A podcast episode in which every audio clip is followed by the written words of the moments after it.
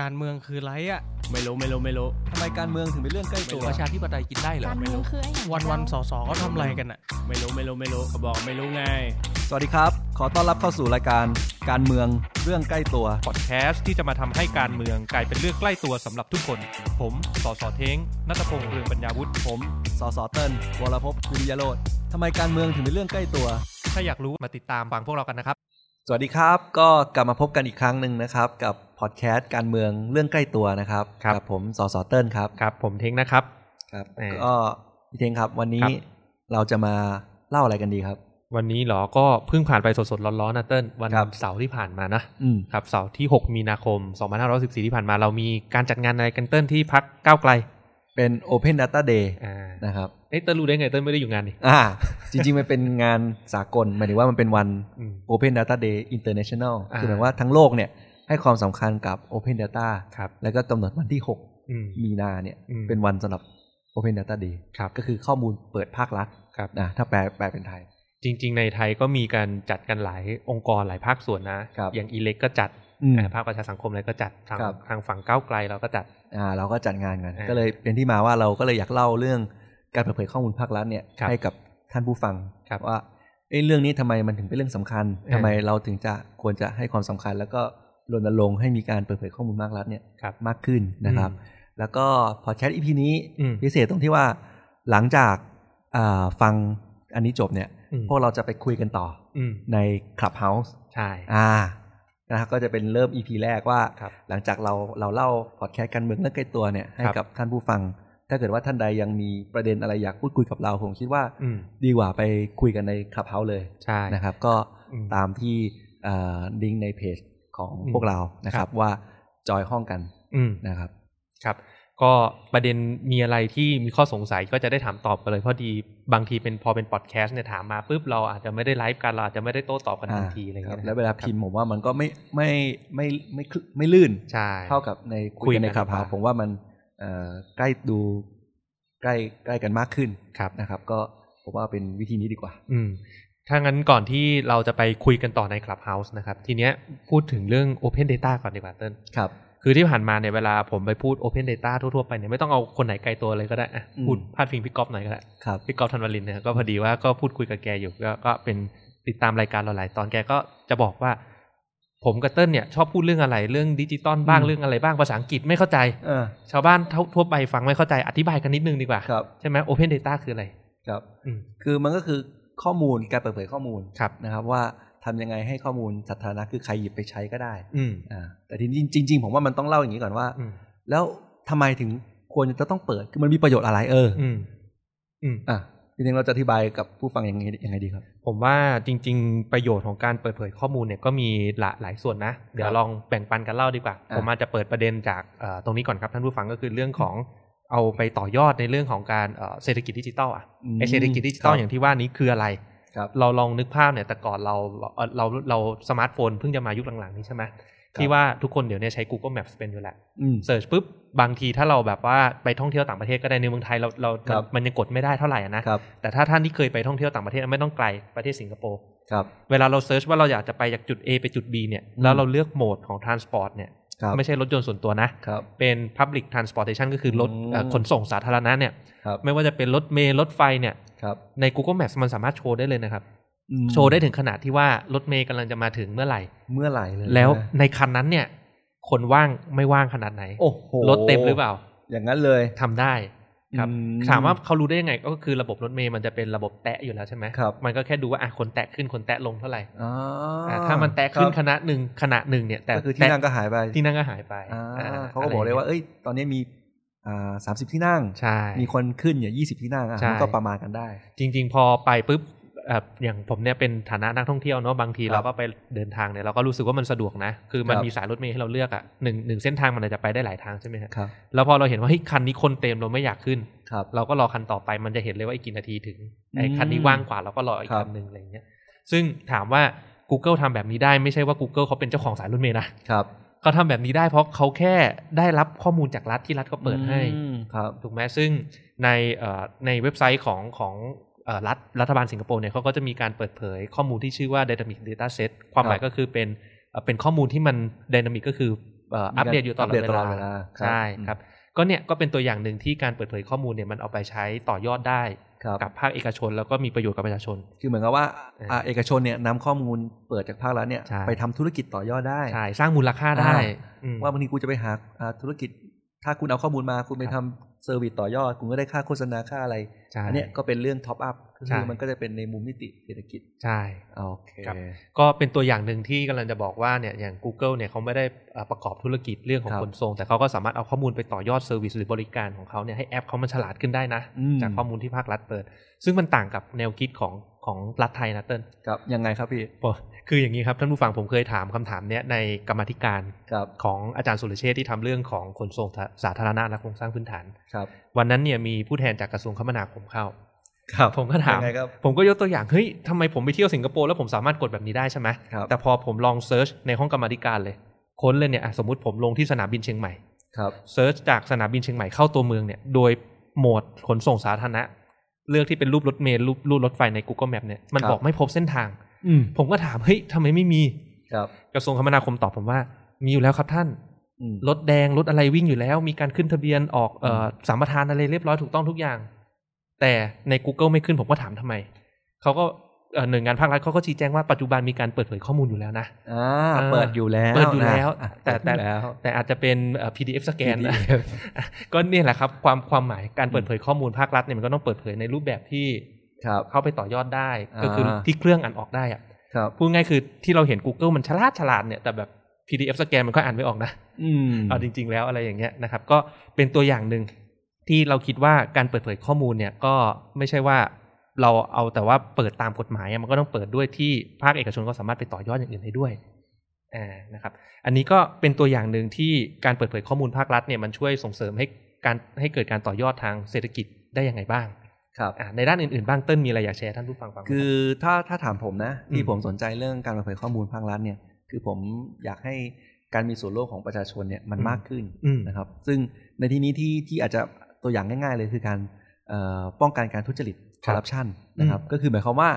ถ้ามันมีข้อมูลเปิดออกมาให้ประชาชนตรวจสอบเนี่ยครับหมายความว่าการทุจริตเนี่ยมันจะลดลงไปเยอะมาก คืออมมันคงบอกไม่ได้หรอกว่าไม่มีอืมแต่ว่ามันจะลดลงไปเยอะอืมเพราะว่าทุกคนก็จะรู้สึกว่าเฮ้ยจะระวังว่าจะจะถูกจับได้ครับต่อให้ไม่ถูกถูกจับเอ่อไม่ถูกจับได้วันนี้อืมแต่อนาคตด้วยความที่ข้อมูลมันเปิดอยู่เนี่ยอืมมันก็จะมีการตรวจสอบได้ง่ายขึ้นอืมแล้วเนี่ยพอทุกคนรู้ว่าอนาคตจะมีการตรวจสอบเจอการทุจริตได้ง่ายขึ้นเนี่ยอืมคนก็จะไม่กล้าอืมนะผมคิดว่าอันเนี้ย ประเด็นสำคัญที่ผมให้ความสำคัญแล้วผมก็ยืนยันว่า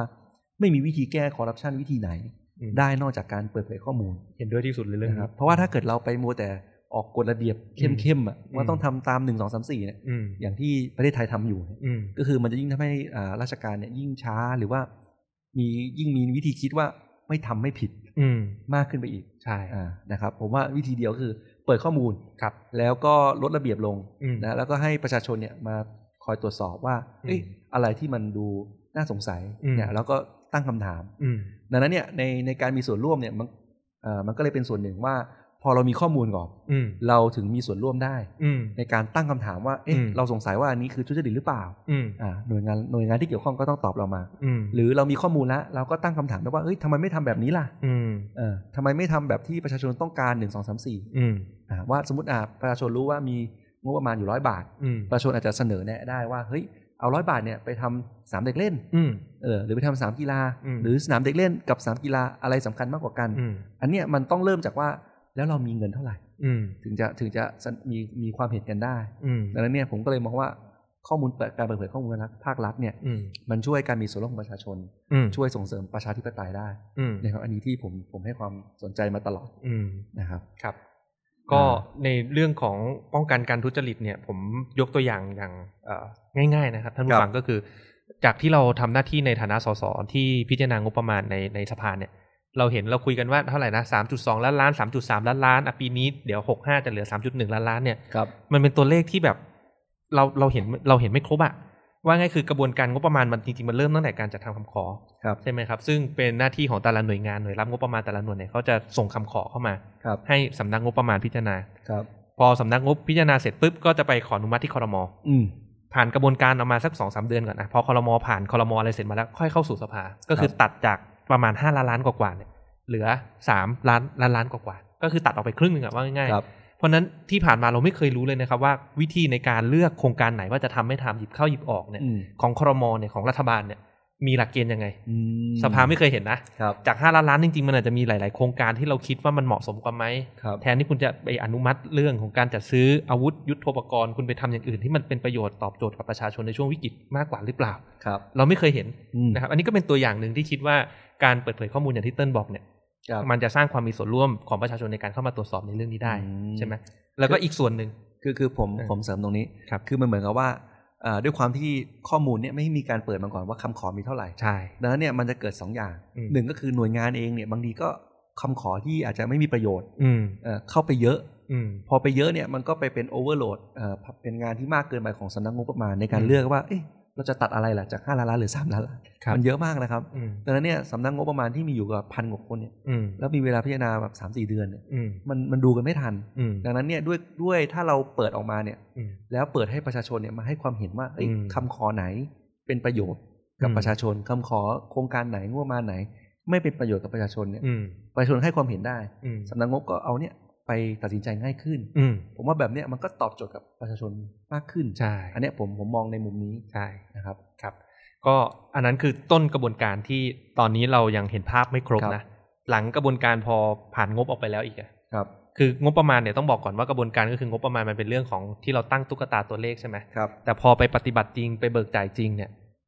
ก็มีปัญหาอีกอืมก็ยังไงครับพี่ ก็คือพองบมันผ่านปุ๊บมันต้องผ่านกระบวนการจัดซื้อจัดจ้างอืมไปเบิกที่กรมบัญชีกลางอะไรต่างๆใช่ไหมเนี่ยผมผมเสริมนิดนึงไอ้กรมบัญชีกลางจริงๆพูดพูดกรมไปแล้วโอเค คือผมพยายามถามเขาว่า เอ้ยอะทำไมไม่เปิดข้อมูลเอ่อพระอะไรเงี้ยเขาก็จะพยายามอธิบายผมว่าเออเขาเปิดหมดแล้วเอออ่าเราเราจะอธิบายยังไงดีครับว่า มันยังเปิดไม่หมดก็ก็อะผมยกตัวอย่างอย่างแรกนะไอ้เรื่องของรูปแบบการเปิดก็อย่างกระทรวงคมนาคมที่บอกเปิดไปแล้ว ก็จะบอกครัว่าบเนี่ยเปิดเปิดอย่างเงี้ย ไอ้ที่บอกเปิดดิจิตอลก็คือเปิดเป็น PDF สแกนอย่างเงี้ยอืมก็แบบหนึ่งก็ไปใช้วิเคราะห์ครับอะไรต่อไม่ได้ อันนั้นเรื่องหนึ่งอืมกับอีกเรื่องหนึ่งก็คือบางทีเปิดก็เปิดไม่ครบนะอืมอย่างในเรื่องของกระบวนการเอ่อเขาเรียกว่าอะไรนะประมูลอะ e-bidding อะครับทำยังไงที่เราจะเปิดออกมาแล้วมันช่วยป้องกันการทุจริตได้อย่างแท้จริงครับข้อมูลเรื่องของผู้เข้าร่วมประมูลทั้งหมดมีกี่เจ้าใช่ไหมอืมแต่ละครับเจ้าใครเสนอราคาเท่าไหร่ มันจะได้เอามาตอบได้ไงครับว่าไอ้คนที่ชนะประมูลเนี่ยคุณเฮ้ยคุณได้ราคา คุณให้ราคาต่ำกว่าจริงไหมไม่ใช่คนที่ชนะไปให้ราคาสูงกว่าอีกเจ้าหนึ่งครับแล้วคุณให้เหตุผลเพราะอะไรครับใช่ไหมครับ หรืออะไรต่างๆ นานาแบบเนี้ยบางทีเอ่อเปิดยังเปิดออกมาไม่ครบครับหรือเปิดเป็น PDF ใช่อ่าพวกพวกที่ว่าใครยื่นประมูลเท่าเท่าไหร่เนี่ยอืมใครยื่นประมูลเท่าไหร่ไม่ได้เปิดอืมแต่ว่าใครชนะเนี่ยเขาเปิดเขาเปิดคือเขาเปิดแค่ว่าผลสุดท้ายเขาเปิดแค่ผลสุดท้ายว่าใครชนะ แต่ว่าคู่แข่งเนี่ยยื่นเท่าไหร่เนี่ยไม่ได้เปิดใช่ครับนะครับอืมและจริง ๆ ที่ผมว่าอาจจะไม่เปิดก็คือ แล้วหลังจากนั้นล่ะใช่อะ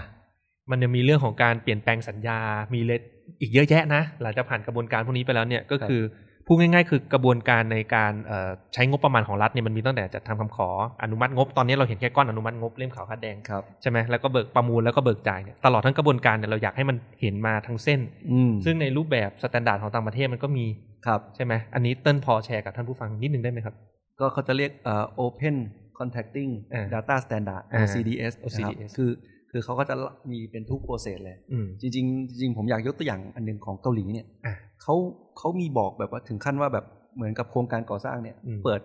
ภาพกล้องวงจรปิดให้ดูเลย เห็นเลย ว่าเนี่ยไอ้ก่ออืมก่อสร้างเนี่ยวันเนี้ยทำอะไรอยู่อ่าเออถึงไหนแล้วอืมเออเอากันอย่างนี้เลยเอากันอย่างผมนี้ว่าก็เลยก็ดีนะให้ประชาชนได้ตรวจสอบโครงการว่าแบบเนี่ยอืมอย่างถนนพระรามสองเนี่ยครับอืมว่าว่าก่อสร้างถึงไหนแล้วอะไรเงี้ย ผมว่าก็ประชาชนก็ก็ดีนะเขาจะได้ดูว่าเอ้ยแล้วสัญญาเป็นยังไงอืมวันนี้เนี่ยมันจริงๆมันควรจะถึงโปรเซสไหน และครับกล้องเนี่ยมันเป็นยังไงอืมอ่าในเรื่องของความปลอดภัยในเรื่องของอะไรเนี่ยครับอืมผมว่าอ่าก็ถ้ายิ่งยิ่งเปิดผมว่าประชาชนก็ยิ่งยิ่งยิ่งยิ่งรู้เยอะ ยิ่งตรวจสอบได้เยอะอะไรเงี้ยครับอืมจริง ๆ มันผมก็มีวิธีคิดนะก็เคยบอกบอกทางหน่วยงานเหมือนกันว่าอืมให้คิดง่าย ๆ เลยครับว่าเหมือนสตงรู้อะไรอะอ่าอ่าอ่าก็เปิดออกมาเสมือน เสมือนสตงเห็น คือสตงเห็นข้อมูลอะไรครับเอกสารข้อมูลอะไรที่หน่วยงานรัฐต้องต้องจัดส่งให้สตงอยู่แล้วเนี่ยอืมก็เปิดเป็นสาธารณะ อันเนี้ยก็ไม่ต้องเพิ่มเหมือนครับว่าเออไม่จำเป็นต้องทำข้อมูลใหม่อืมเนี่ยนี่ผมอาจจะลองพยายามอธิบายเขานะ แต่ก็อืมนะพูดง่าย ๆ ก็คือทันทีที่เปิดข้อมูลแบบนี้ออกมา เท่ากับว่าเรากำลังจะมีคนอีกประมาณเกือบเจ็ดสิบล้านคนที่มาเป็นสตงแทนสตงอ่าใช่ผมพยายามพยายามบอกอืม บอกสตงกับกรมบัญชีกลางว่า เออ คุณจะไปนั่งไล่จับผิดคนอืมทำผิดเนี่ย ไม่ไหวหรอกครับ มันเยอะโครงการเนี่ย ผมจำไม่ได้มันน่าจะหลักล้านโครงการเหมือนกันนะอ่าอ่าแต่ว่าดังนั้นเนี่ยเอ่อด้วยความที่คนคุณก็มีอยู่ไม่กี่พันเนี่ยอืมตัวได้จับไม่หมดหรอกก็อืมเปิดออกไปเลยแล้ว วันนี้จับไม่ได้อืมปีหน้าจะจับปีหน้าจะมีคนมาเฮ้ยไอ้โครงการนี้มีมีข้อสงสัยอืม หรือว่าในในต่างประเทศเขาก็จะมีเหมือนกับเป็นอืมเอ่อรันอัลกอริทึมเลยนะ AI มาบอกเลยว่าอืมเนี่ยมีโครงการเนี้ยมีข้อพิรุษใช่เขาเรียกว่า red flag อ่าอะเฮ้ยจริง ๆ ที่เต้นเสริมเมื่อกี้สำคัญนะครับท่านผู้ฟังครับคือหลาย ๆ คนเวลาไปพูดเรื่องเนี้ย ก็จะบอกว่าเปิดแล้วไงอะเปิดแล้วใครจะมาดูอืมใช่ไหมเปิดแล้วอ่ามีมีประโยชน์อะไร เปิดไปเป็นหลักล้านโครงการข้อมูลมีหลายล้านบรรทัดอย่างเงี้ยไม่มีครับใครมานั่งดูหรอกครับ แต่อย่างที่เติ้ลเขาบอกนะครับ จริงๆไอ้ที่บอกว่า OCDS เนี่ยครับอย่างประเทศเอ่อสหราชอาณาจักรเอง หรือว่าอย่างเอ่ออินโดนีเซียหรือหลาย ๆ ประเทศที่ค่าเอ่อเอ่อ corrupt- corruption perception index เขาดีขึ้นน่ะที่ไม่ครับต่างที่ที่สวนทางกับไทยที่เราไทยเราตกลงด้วยซ้ำอะนะครับครับเขาดีขึ้นเพราะเขาเริ่มทำ standard พวกนี้ออกมาอืมแล้วมันมันเอาไปช่วยในการเอ่อต่อต้านการทุจริตคอร์รัปชันเพราะว่าเราสามารถเขียนโปรแกรมอะพูดครับง่ายๆคือเขียนซอฟต์แวร์เขียนโปรแกรมเข้าไป run เพื่อตรวจจับ ที่เติ้ลเขาบอกเลดแฟลกก็หมายถึงว่าอย่างตีต่างนะแบบง่ายๆเลยไม่ต้องเป็น AI ฉลาดก็ได้ ไปดูซิว่าโครงการที่ชนะการประมูลเนี่ยมีผู้เข้าร่วมประมูลกี่รายอืมโครงการไหนมีแค่รายเดียวเนี่ยน่าสงสัย อ่าอะสองสองคือเลดแฟลกที่แบบง่ายๆนะครับพีเรียดในการเปิดประมูลคุณเปิดกี่วัน ไม่ใช่ว่าเปิดสามวันแล้วปิดเลยอืมมีการประกาศล่วงหน้าให้ทุกคนทราบทั่วถึงจริงหรือเปล่าเปิดโอกาสให้ทุกคนเข้าร่วมประมูลได้จริงเปล่าครับไม่ใช่สามวันเจ็ดวันแล้วปิดอ่าอะอย่างที่สองอย่างที่สามอย่างเช่น ที่ผมบอกผู้ชนะประมูลให้ราคาต่ำสุดจริงไหมครับหรือไปให้ราคาสูงกว่าคู่แข่ง พวกนี้ไม่ต้องใช้ AI ไม่ต้องใช้อัลกอริทึมอะไรซับซ้อนครับ แค่นี้ก็สามารถติดแฟลกออกมาได้เยอะแล้วว่าโครงการไหนน่าสงสัย คือคือไม่ได้บอกว่าอ่าเขาทุจริตใช่คืออาจจะอาจจะไม่ได้ไปห้ามคือหมายความว่าไม่จำเป็นต้องต้องเข้มอืมว่าแบบว่าเอ้ยต้องเป๊ะเป๊ะเป๊ะอืมอาจจะมียืดหยุ่นได้ แต่ใช่พอยืดหยุ่นปุ๊บก็จะมีเลดแฟลกออกมาใช่ว่าอะอันเนี้ยมีข้อสงสัยนะ น่าสงสัยดังนั้นเนี่ยอ่ากลไกการตรวจสอบเนี่ยก็มาจับตาดูครับแต่ถ้าเกิดว่าเอ้ยมันมันมีความจำเป็นจริง ๆ มันเป็นอืมประโยชน์กับประชาชนจริงอืมๆอันนี้ก็ ก็ทำได้อืมดังนั้นเนี่ยก็คือลดกฎระเบียบที่ว่ามันต้องเป๊ะตรงเนี้ยลงอืมแต่ว่าพอเปิดข้อมูลให้กลไกการตรวจสอบเข้าถึงข้อมูลได้เนี่ยมันเป็นครับกลไกการตรวจสอบตรงนี้ไปใช่อันนี้ก็เสริมแบบขั้น advance ขึ้นไปอีกนิดนึงสำหรับคนที่ทำสาย Data มาก่อน เนื่องจากครับหัวข้อเราคือ Open Data Day ครับนะครับก็จริงๆ ถ้าสาย Advanced เนี่ยทำ Data Analytics นะครับยิ่งเราเปิดมี Attribute ต่างๆ เข้ามามากมาย ว่ามียิ่งมีข้อมูลเยอะเนี่ยมันก็ยิ่งเอาไปเข้า Machine Learning Algorithm ก็คือให้เครื่องมันเรียนรู้ แล้วก็ดักจับได้เองบางอย่างเนี่ยเราอาจจะคิดไม่สุดไงเราคิดได้แค่สองสามอย่างเมื่อกี้ใช่ไหมเปิดครับประมูลกี่กี่วันมีผู้เข้าร่วมประมูลกี่คน แต่บางทีมันอาจจะมีบางอย่างที่แบบว่าเครื่องมันตรวจจับได้ดีกว่าเราอืมแบบนี้ก็โยนเข้าไปแล้วให้เรียนรู้ออกมา ซึ่งมีรีเสิร์ชมีงานวิจัย มีงานเปเปอร์ต่างๆ ที่ต่างประเทศอะเขาทำแล้วนะครับเขากำลังปั้นพวกนี้ออกมาคล้ายๆ แบบระบบบัตรเครดิตอะอืมถ้าทุกท่านมีโอกาสได้เคยใช้ครับแล้วเราไปรูดบัตรเครดิตต่างประเทศรูดปุ๊บมีแบงค์โทรมาเลยถามเฮ้ยเกิดอะไรขึ้นทราน s ั c ชันคุณน่าสงสัยอื ถามว่าเฮ้ยเรามีเจ้าหน้าที่แบงค์เจ้าแบงค์เขามีเจ้าหน้าที่มานั่งดูทราน s ั c ชันตลอดเหรอว่าใครใช้อะไรไม่มีนะครับแต่เครื่องมันตรวจจับได้อืใช่ไหมก็หลักการเดียวกันนะครับ ประมาณนี้ ก็เป็นสิ่งที่เติ้ลเขาเสริมว่าการเปิดเผยข้อมูลเนี่ยมันช่วยเรื่องการป้องกันการทุจริตยังไงครับนะครับอะทีนี้เมื่อกี้เราพูดถึงข้อดีของการเปิดเผยข้อมูลแล้วแล้วเราจะทำมันได้ยังไงเติ้ลที่ผ่านมามันผมว่ามันก็มีคนพูดเรื่องนี้อยู่เยอะนะแต่ทำไมมันครับไม่เกิดขึ้นสักทีอืม ก็มันจะกลับมาว่า ถ้าหน่วยงานรัฐจะพยายามอธิบายว่าเฮ้ยทุกวันนี้ก็เปิดหมดแล้วอ่าอ่าอืมทีนี้เนี่ยเราเราก็เลยมาเอ๊ะถ้าเขาคิดว่าเปิดหมดแล้วเนี่ย จริง ๆ ผมว่ามันมันต้องมีอะไรบางอย่าง อืมผิดปกติอืนะครับมก็เลยเป็นที่มาว่าเราพยายามจะมาแก้ไขตรงนี้ครับนะครับ เราก็มีการเอ่อยกร่างอืมกฎหมายตัวหนึ่งชื่อ พรบข้อมูลสาธารณะมข้อมูลข้อมูลข่าวสารสาธารณะอืมนะครับ คือกฎหมายเดิมทุกวันนี้มันจะเป็น พรบข้อมูลข่าวสารของราชการ อืมอ่า ผมว่าแค่ชื่อเนี่ยอืมก็สำคัญแล้วนะอืมอ่า เนี่ยคือผมพยายามไป คือจริงๆ ในรัฐธรรมนูญเองอะก็ครับเปลี่ยนแล้วบอกว่ามันมันคือข้อมูลข่าวสารสาธารณะอืมคือข้อมูลที่หน่วยงานรัฐถือครองอยู่เนี่ยอืมจริง ๆ แล้วเนี่ยมันคือข้อมูลสาธารณะตั้งแต่แรกอืมไม่ใช่ข้อมูลข่าวสารของราชการอืมอ่าดังนั้นเนี่ยมันต้องเปิดเผยอัตโนมัติครับ แต่ว่ากฎหมายเดิมเนี่ยเขาก็จะบอกว่าเออแล้วมันต้องเปิดอะไรบ้างหนึ่งสองสามสี่อืมที่เหลืออยากได้อะไร ให้มาขอ อืมอะคืออมคือปัญหามันคืออย่างนี้อืมก็คือด้วยความที่ว่าเขามาอธิบายว่าอะไรต้องเปิดบ้างอืมทีนี้เนี่ยเอ่ออย่างที่บอกข้อมูลมันมีการเปลี่ยนแปลงตลอดเวลา ดังนั้นเนี่ย การจะมาบอกว่าต้องเปิดอะไรบ้างอืมให้ครบเนี่ย มันจึงเป็นไปได้ยากครับนะครับ แล้วก็กลายเป็นว่าต้องมาขออืมพอขอเนี่ยมันก็มีช่องละว่า เอ้ย อันนี้เป็นอันนี้อืมให้หรือไม่ให้อะไรเงี้ยมันก็เป็นเรื่องราวอุทธรณ์อะไรกัน ผมว่าก็เยอะอยู่จำอืม ตัวเลขอาจจะไม่ได้นะครับอืมดังนั้นเนี่ยก็เลยเราก็ยกร่างตรงนี้ขึ้นมา อืมคือจริง ๆ ผมกับพี่เท้งก็ไปดูเอ่อหลากหลายโมเดลนะครับ มีอันหนึ่งที่ที่เราหยิบมาใช้ก็คือเอสของประเทศเอสโตเนียอืมอะพี่เท้งลองลองเล่าหน่อยไหมว่าเอสโตเนียเขาทำยังไงครับก็ของประเทศเอสโตเนียเนี่ยถ้าเราแปลงจากชื่อร่างของเติ้ลเป็นภาษาไทยเมื่อสักครู่ใช่ไหมครับ ก็คือพรบข้อมูลข่าวสารสาธารณะ ภาษาอังกฤษก็คือ Public Information Act อืมนะครับก็คือชื่อกฎหมายนี้เลยครับ ทุกท่านลองไป search ดูก็ได้ครับของของประเทศเอสโตเนียแล้วลองไปอ่านร่างกฎหมายเราจะเห็นว่าหลาย ๆ อย่างเนี่ยเขามีการเอ่อตรากฎหมายที่ผมกับเติ้ลเข้าไปอ่านแล้วรู้สึกว่าเนี่ยแหละ คือกฎหมายของรัฐบาลดิจิตอลที่จะขับเคลื่อนให้มันเกิดขึ้นได้จริงอืมผมยกตัวอย่างง่าย ๆ นะ ไอ้ที่เราบอกพูดโดยหลักการก่อน หลักการไม่มีใครเถียงนะ แต่ถ้าเราพูดโดยหลักการโดยไม่มีหลักปฏิบัตินะ เราบอกเราเรากำลังจะกลับหลักการว่าจากเดิมเนี่ยเป็นข้อมูลข่าวสารทางราชการให้เป็นเอ่อข้อมูลข่าวสารสาธารณะที่เปิดเผย by default และปกปิดเป็นข้อยกเว้นเนี่ย ถ้าเราไม่นึกถึงการเอาเทคโนโลยีเข้ามาเปิดเนี่ย ผมนึกไม่ออกนะว่าจะทำยังไง จากเดิมถ้าบอกว่าข้อมูลข่าวสารมันคืออะไรที่อยู่บนเปเปอร์ใช่ไหมแล้วเราบอกว่าเฮ้ยราชการทุกหน่วยคุณจะต้องเปิดเผย by default เท่ากับเขาจะต้องเอากระดาษมาแปะหน้าสำนักงานเหรอทุกแผ่นเหรออืมแล้วอยากปิดอะไรค่อยไปดึงออก ใช่ไหมมันมันมันไม่น่าจะ practical นะครับ แต่ในทางกลับกัน พอมันมีเรื่องของเทคโนโลยีดิจิตอลเข้ามามากขึ้นครับข้อมูลข่าวสารทุกวันนี้มันไม่ได้อยู่บนกระดาษแล้วครับท่านผู้ฟังมันอยู่ครับในสะระบบสารสนเทศก็คือระบบฐานข้อมูลของรัฐนะอ่า database database เนี่ย keyword สำคัญครับพอมันอยู่ใน database เนี่ยเราสามารถทำให้จาก manual process แต่ก่อนที่มันอยู่บน paper เนี่ยให้มัน automate คือให้มันอัตโนมัติอะครับอะไรที่อยู่ใน database ของรัฐเปิดเผย by default ให้เครื่องมันเปิดเผยอัตโนมัติไปเลยอืมแล้วคุณจะเลือกปิดอะไรคุณก็เลือกปิดอืมซึ่งโมเดลที่เอสโตเนียทำคือทำแบบนี้อื ใช่ไหมในเมื่อเอ่อในกฎหมายมันมีบทบัญญัติพวกนี้อยู่เติ้ลลองแชร์ครับให้ท่านผู้ฟังฟังนิดนึงคือคือหลักการเนี่ยมันอาจจะฟังดู simple นะครับก็คือหมายความว่าถ้าเราบอกว่าข้อมูลข่าวสารสาธารณะอืมคือข้อมูลที่ต้องเปิดเผย โดยไม่ต้องร้องขอครับ แล้วอะไรก็ตามที่เอ่อข้อมูลที่รัฐถือครองเนี่ยอะไรก็ตามที่ไม่ใช่ข้อมูลความลับราชการ แล้วก็ไม่ใช่ข้อมูลส่วนบุคคล นอกนั้นเนี่ยเป็นข้อมูลข่าวสารสาธารณะอืมที่ต้องเปิดทั้งหมดครับ ผมว่าหลักการเนี่ยก็คือหลักการที่เราพยายามยกร่างครับทีนี้เนี่ยแล้วเราจะทำอย่างนั้นให้มันเป็นอย่างนี้ได้ยังไงเนี่ยอืมก็อย่างที่พี่ทิ้งบอกเราก็บอกว่า เอ้ย มันก็ดูเอาที่เอาที่ใหญ่ก้อนใหญ่ที่สุดอะอืมคือว่าข้อมูลในฐานข้อมูล อืมถ้าคุณมีฐานข้อมูลภาครัฐเนี่ยอืมก็คือเปิดมาหมดเลยครับอะไรที่มันเป็นข้อมูลส่วนบุคคลคุณก็ค่อยปิดอืมข้อมูลที่มันเป็นความลับราชการคุณก็ปิดอืมนอกนั้นเปิดหมดอืมผมว่าอันเนี้ยมันจะมหาศาลละอืมพวกคำของบประมาณพวกการจัดซื้อจัดจ้างทุกอย่างเนี่ยที่ที่เราพูดถึงยกตัวอย่างเมื่อกี้อื มมันก็จะเป็นข้อมูลสาธารณะหมดเลยอืมให้ตรวจสอบได้ ซึ่งในทางเทคนิคเนี่ยมันก็เหมือนกับการ clone database มาแล้วก็เลือกปิดอะไรเงี้ยผมใช่คิดว่ามันก็ไม่ได้เป็นการว่าจะทำให้มีการคนบุอ่าประชาชนเนี่ยมาแก้ไขข้อมูล database ได้เพราะมันคือก็คือ clone database อืมในทางเทคนิคผมว่ามันก็มันก็ทำได้อ่าทำได้นะครับอืมจริงอืมๆเอ่อนอกนอกจากนี้ผมอยากอาจจะเมื่อกี้ลืมเสริมอันหนึ่งก็คือ ข้อมูลที่อยากให้เปิดครับนะครับ ก็คือข้อมูลในการบันทึก การประชุมอ่าอ่านี่สำคัญมากสำคัญมากอันนี้สำคัญนะอืมบันทึกการประชุมของคณะกรรมการแม้แต่คอรมอเนี่ยครับอืมเออทุกวันเนี้ยมันก็จะมันจะมีแค่เป็นหลังหลังประชุมออกมาอืมแต่จริงแล้วเนี่ย ผมเนี่ยอยากให้นึกถึงขั้นแบบชาวเลขหรือแม้กระทั่งการไลฟ์การประชุมเลยมคือให้ทุกคนเห็นกันเลยว่า แต่ละคนเนี่ยที่ใช้อำนาจรัฐเนี่ยมในนามของคณะกรรมการอะไรเนี่ยเขาใช้อำนาจยังไงอืม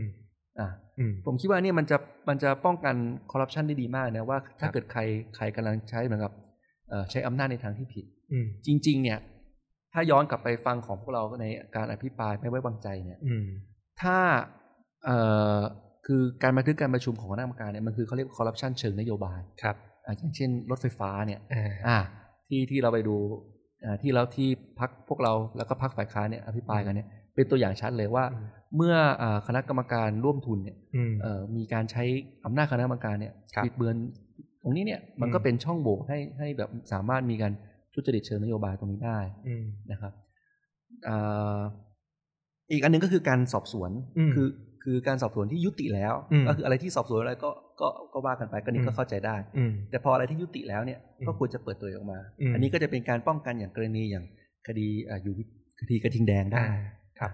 ครับผม ก็อย่างที่ที่เติ้ลเขานำเสนอไปเมื่อสักครู่นะครับ อย่างเรื่องของบันทึกการประชุมรายงานการประชุมเนี่ยหลายๆท่านอาจจะมีเอ่อข้อโต้แย้ง หรือข้อสงสัยที่บอกว่าทุกวันนี้อย่างการประชุมกรรมาธิการอะไรต่างๆเนี่ยมันก็ต้องเปิดเผยรายงานการประชุมหรือบันทึกการประชุมอยู่แล้วครับแต่ว่ารายงานหรือบันทึกการประชุมเหล่านั้นน่ะมันต้องผ่านมติรับรองในที่ประชุมนะครับซึ่งมันจะมีการเข้าไปแก้ไขข้อความได้อืผมยกตัวอย่างอย่างเช่นเอ่อกรรมการบางท่านหรือกรรมาธิการบางท่านที่ไปให้ความเห็นในที่ประชุมเนี่ย พอมันออกไปเป็นบันทึกการประชุมแล้วเนี่ยมันไม่มีการระบุชื่อคนพูดนะ บางทีเขาไปใช้คำว่าเอ่อกรรมาธิการบางท่านให้ความเห็นว่า หรือคณะกรรมาธิการมีมติว่า แต่เราไม่เห็นโมชั่นข้างหลังไงว่าเฮ้ยไอ้ motivation ข้างหลังหรือว่าแรงขับเคลื่อนข้างหลังที่เขามาให้ความเห็นแบบนี้มันคืออะไรอ่าหรือใครเป็นคนพูดครับใช่ไหมพูดง่ายๆคือว่าให้ประชาชนเนี่ยให้สาธารณะเป็นคนตรวจสอบการใช่ใช้อำนาจใช่ของผู้มีอำนาจรัฐเลยใช่ว่าไม่ว่าจะคณะกรรมการต่างๆเนี่ยว่าคุณใช้กำลังใช้อำนาจที่ ที่มีอยู่เนี่ยในอืมไปในทิศทางใดครับแล้วก็ให้สุดท้ายก็จบที่สาธารณะเป็นคนใช้ดุลพินิจเลยว่าอืมคุณกำลังใช้อำนาจในทางที่ผิดครับหรือไม่อืมนะครับผมว่าอันนี้อันนี้สำคัญอืมนะครับครับ แล้วก็ไอ้เรื่องที่ว่าเอ่อเรากับหลักการที่ว่าเปิดเผย by default เนี่ยผมอยากจะเสริมนิดนึง คือปัญหาทุกวันเนี้ครับพอมันเป็นพรบข้อมูลข่าวสารทางราชการเนี่ย ราชการเขาไม่อยากเปิดเพราะอะไร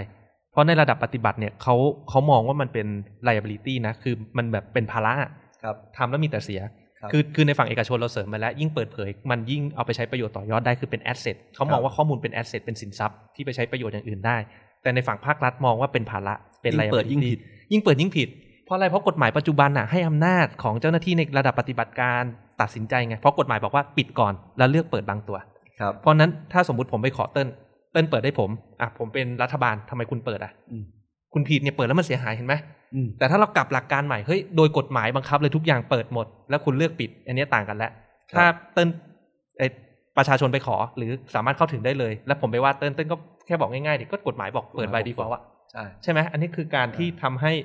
เอ่อในมองในมุมหนึ่งก็คือข้าราชการระดับปฏิบัติการเนี่ยเขาเขาเขาไม่มีภาระเรื่องนี้ด้วยในการเปิดเผยข้อมูลนะครับ ก็เป็นสิ่งที่พวกเราอยากจะเข้าไปผลักดันอ่าครับครับ ก็ อย่างที่เอ่อพวกเรานำเสนอมาทั้งหมดเนาะจริง ๆ ก็ผมว่ามันมีรายละเอียดอะไรหลายอย่างอีกเล็กๆน้อยๆอย่างเช่น ข้อมูลอะไรที่อยากจะเปิดบ้างนอกเหนือจากนี้ครับใช่ไหมไม่ว่าจะเป็นเรื่องของเอ่อการประชุมเรื่องงบประมาณอะไรที่เราผ่านมาแต่จริงๆมันยังมีข้อมูลอย่างอื่นที่เอ่อผมได้รับฟังความคิดเห็นมาในวันงานวันเสาร์ด้วยนะเติ้ลครับอย่างเช่นของเอ่อ land ownership หรือ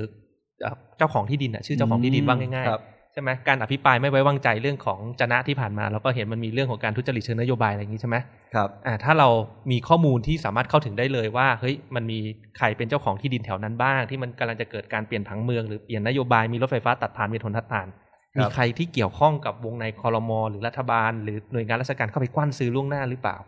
อะไรเงี้ยมันก็ช่วยป้องกันเรื่องของการทุจริตได้มากขึ้นครัใช่บไหมครับ หรือแม้แต่ผลการเลือกตั้งอีกอะครับใช่ไหมทุกวันนี้คะแนนรายหน่วยขอยังเป็นเปเปอร์อยู่เลยจากกกต ใช่ไหมครับครับเนี่ยก็คือคือก็มันจะกลับมาว่าการเปิดเผยข้อมูลมันจะมีสองประเด็นอืมหนึ่งก็คือไม่ยอมเปิดเลยอืมอันนี้ประเด็นหนึ่งกับเปิดแล้วเนี่ย ใช้งานต่อยากก็คืออมเป็นไม่เป็น machine readable ครับนะอันนี้ก็เป็นเรื่องของเทคนิคละอืมแต่ว่าในพรบข้อมูลข่าวสารเนี่ยอืมก็เอ่อข้อมูลข่าวสารสาธารณะก็จะเป็นทำให้มันเปิดก่อนครับ ส่วนที่ว่ามันเป็น machine readable เนี่ยผมว่ามันเป็นเทคนิคเป็นที่เทคนิคที่อาจจะต้องไปอ่าคือมันก็มันต้องมันต้องอาศัย เทคนิคในเป็นระบบละอืมว่าทำยังไงให้จาก PDF เป็น Excel ให้ได้ หรือว่าเป็นแบบอ่า machine readable ได้อืมนะครับก็คือสิ่งที่เติ้ลเขากำลังจะบอกเนี่ยก็คือการเปิดเผยข้อมูลที่มันครบทั้งกระบวนการจริงอ่าๆต้องมีทั้งกฎหมายใช่และก็ต้องมีทั้งฝั่งเทคนิคด้วยถูกต้องถูกต้องอ่าคือกฎหมายอย่างเดียวไม่พอก็ยืนยันแต่ว่าก็เห็นด้วยว่าต้องมีกฎหมายครับเพื่อว่ามันมันคือการกฎหมายเนี่ยมันคือเหมือนการการรับรองสิทธิ์ของของประชาชนใช่ที่ที่จะต้องเข้าถึงอืมที่จะต้องรู้อันเนี้ยแล้วมันเป็นสิทธิ์ แล้วก็มันเป็นเหมือนกับก็เป็นกฎระเบียบให้หน่วยงานราชการเนี่ยต้องเคารพสิทธิ์อันนี้ของประชาชนอืมนะครับดังนั้นเนี่ยผมก็ยืนยันว่ามันควรจะต้องมีกฎหมายข้อมูลข่าวสารสาธารณะนะครับ ซึ่งจริง ๆ เนี่ยถ้าเล่าให้ฟังก็คือมันอยู่ในแผนปฏิรูปด้วยนะอืมอ่าเขากำหนดไว้เลยว่า 2 ปีหลังรัฐธรรมนูญออกอืมนะครับก็คืออ่า2562อันนี้ก็ดีเลย์มา 2 ปี ก็คือก็คือรัฐบาลชุดนี้เลือกเลือกใช้กฎหมายนะแล้วว่าอะไรอยาก เลือกเลือกการปฏิรูปอืมว่าอยากจะปฏิรูปอะไรอยากปฏิรูปอะไรนะครับอืมก็นะครับเอ่อจริง ๆ เรื่อง machine readable อยากอยากจะเสริมนิดนึงคือ ผมว่าความเห็นอันหนึ่งของพี่แต๊กใกล้กล้องอืมผมยังจำได้แม่นเลยอืมนะครับ ก็คือว่าถ้ายึดง่ายๆ คือให้เป็นข้อมูลที่เอ่อ disable ก็คือผู้ผู้พิการเนี่ยอืมสามารถเข้าถึงได้อืมเอ่อหมายความว่าเอ่อผู้พิการทางสายตาก็อาจจะฟังแทนได้อะไรเงี้ยถ้าทำ คิดในมุมนั้นเนี่ยคือทำให้เข้าถึงสำหรับเป็นข้อมูลสำหรับทุกคนเนี่ยไอ้แบบนั้นแหละก็คือเมื่อนั้นนะก็จะเป็นข้อมูลที่เป็น machine readable อืมอืมเป็นวิธีที่ simple มากว่าว่าเราจะทำเราจะมองยังไงว่ามันคือไม่ข้อมูล machine readable หรือยังอ่าก็คือให้นึกถึงว่าทำยังไงให้เอ่อผู้พิการต่างๆ เนี่ยเข้าถึงได้ อืมถ้าเรามีความคิดอย่างเงี้ยจริงๆมันมันจบเลย อืมนะครับครับ ก็เอ่อเป็นประเด็นที่พวกเราน่าจะเก็บเกี่ยวมาสรุป นะพอสมควรนะครับ แต่ว่าประเด็นต่อจากนี้ที่จะมีคำถามนะครับ ไม่ว่าจะเป็นเรื่องของรายละเอียดกฎหมายที่ทางพวกเราเติ้ลเองจริงๆเติ้ลเป็นคนหลักนะ แต่ว่าพวกเราสสทุกคนก็ผลักดันเรื่องนี้เหมือนกันพรบข้อมูลข่าวสารสาธารณะตอนนี้อยู่ในสเต็ปไหนขั้นตอนไหน เปิดรับฟังความคิดเห็นมาแล้วเป็นยังไงครับเดี๋ยวมาคุยต่อในขับเฮาให้เติ้ลพูด เรื่องได้ครับทางเทคนิค ใช่ไหมครับทำยังไงให้มันเกิดขึ้นได้จริง ในอืมเรื่องทางเทคนิคจะเปิดยังไงอืมเนี่ยผมเคยได้ยินมาด้วยนะ เปิดแล้วเดี๋ยวเซิร์ฟเวอร์ล่มเนี่ยมีหน่วยงานภาครัฐบอกอะประชาชนเข้ามาแย่งกันยิงเนี่ยทำยังไง มันมีรายละเอียดมันมีวิธีทำในทางเทคนิคที่ครับทำให้เปิดได้เอ่อหรือว่าแบบเนี่ย เออเป็น PDF เดี๋ยวเป็นเดี๋ยวถูกถ้าเป็น Excel ก็เดี๋ยวมีการเปลี่ยนแปลงข้อมูลอะไรอย่างเงี้ยอ่าหรือจริงๆเอ่อถ้าท่านผู้ฟังคิดว่าอะไรควรจะเปิดครับหรืออาจจะมาแลกเปลี่ยนกันได้บางที อาจจะมีอะไรที่เรานึกไม่ถึงหรืออืมที่น่าสนใจอืมมาคุยกันมาคุยกันนะครับนะครับ ก็เจอกันที่ขับเฮานะครับครับขอบสำหคุรับณครับ EP นี้ก็ขอลาไปก่อนนะครับครับขอบคุณครับครับสวัสดีครับ ถ้าอยากรู้ว่าทำไมการเมืองถึงเป็นเรื่องใกล้ตัว อย่าลืมมากดติดตามกด subscribe เพื่อรับฟังรายการของพวกเราได้ที่ YouTube Apple Podcast Spotify หรือช่องทางอื่น ๆ ที่ทุกท่านสะดวกอย่างจูฟก็ได้นะครับสำหรับใครที่ต้องการติดตามการทำงานของพวกเราสองคนอย่างใกล้ชิด เพื่อทำให้การเมืองกลายเป็นเรื่องใกล้ตัวมากขึ้น ก็เข้าไปกดไลค์กดติดตามแฟนเพจของพวกเราได้ที่สสเทงนัตพงษ์เลืองบรรยาวุฒิและสสเติ้ลวรภพวิริยโรธแล้วพบกันใหม่ใน EP หน้า สวัสดีสครัวับสดีครับ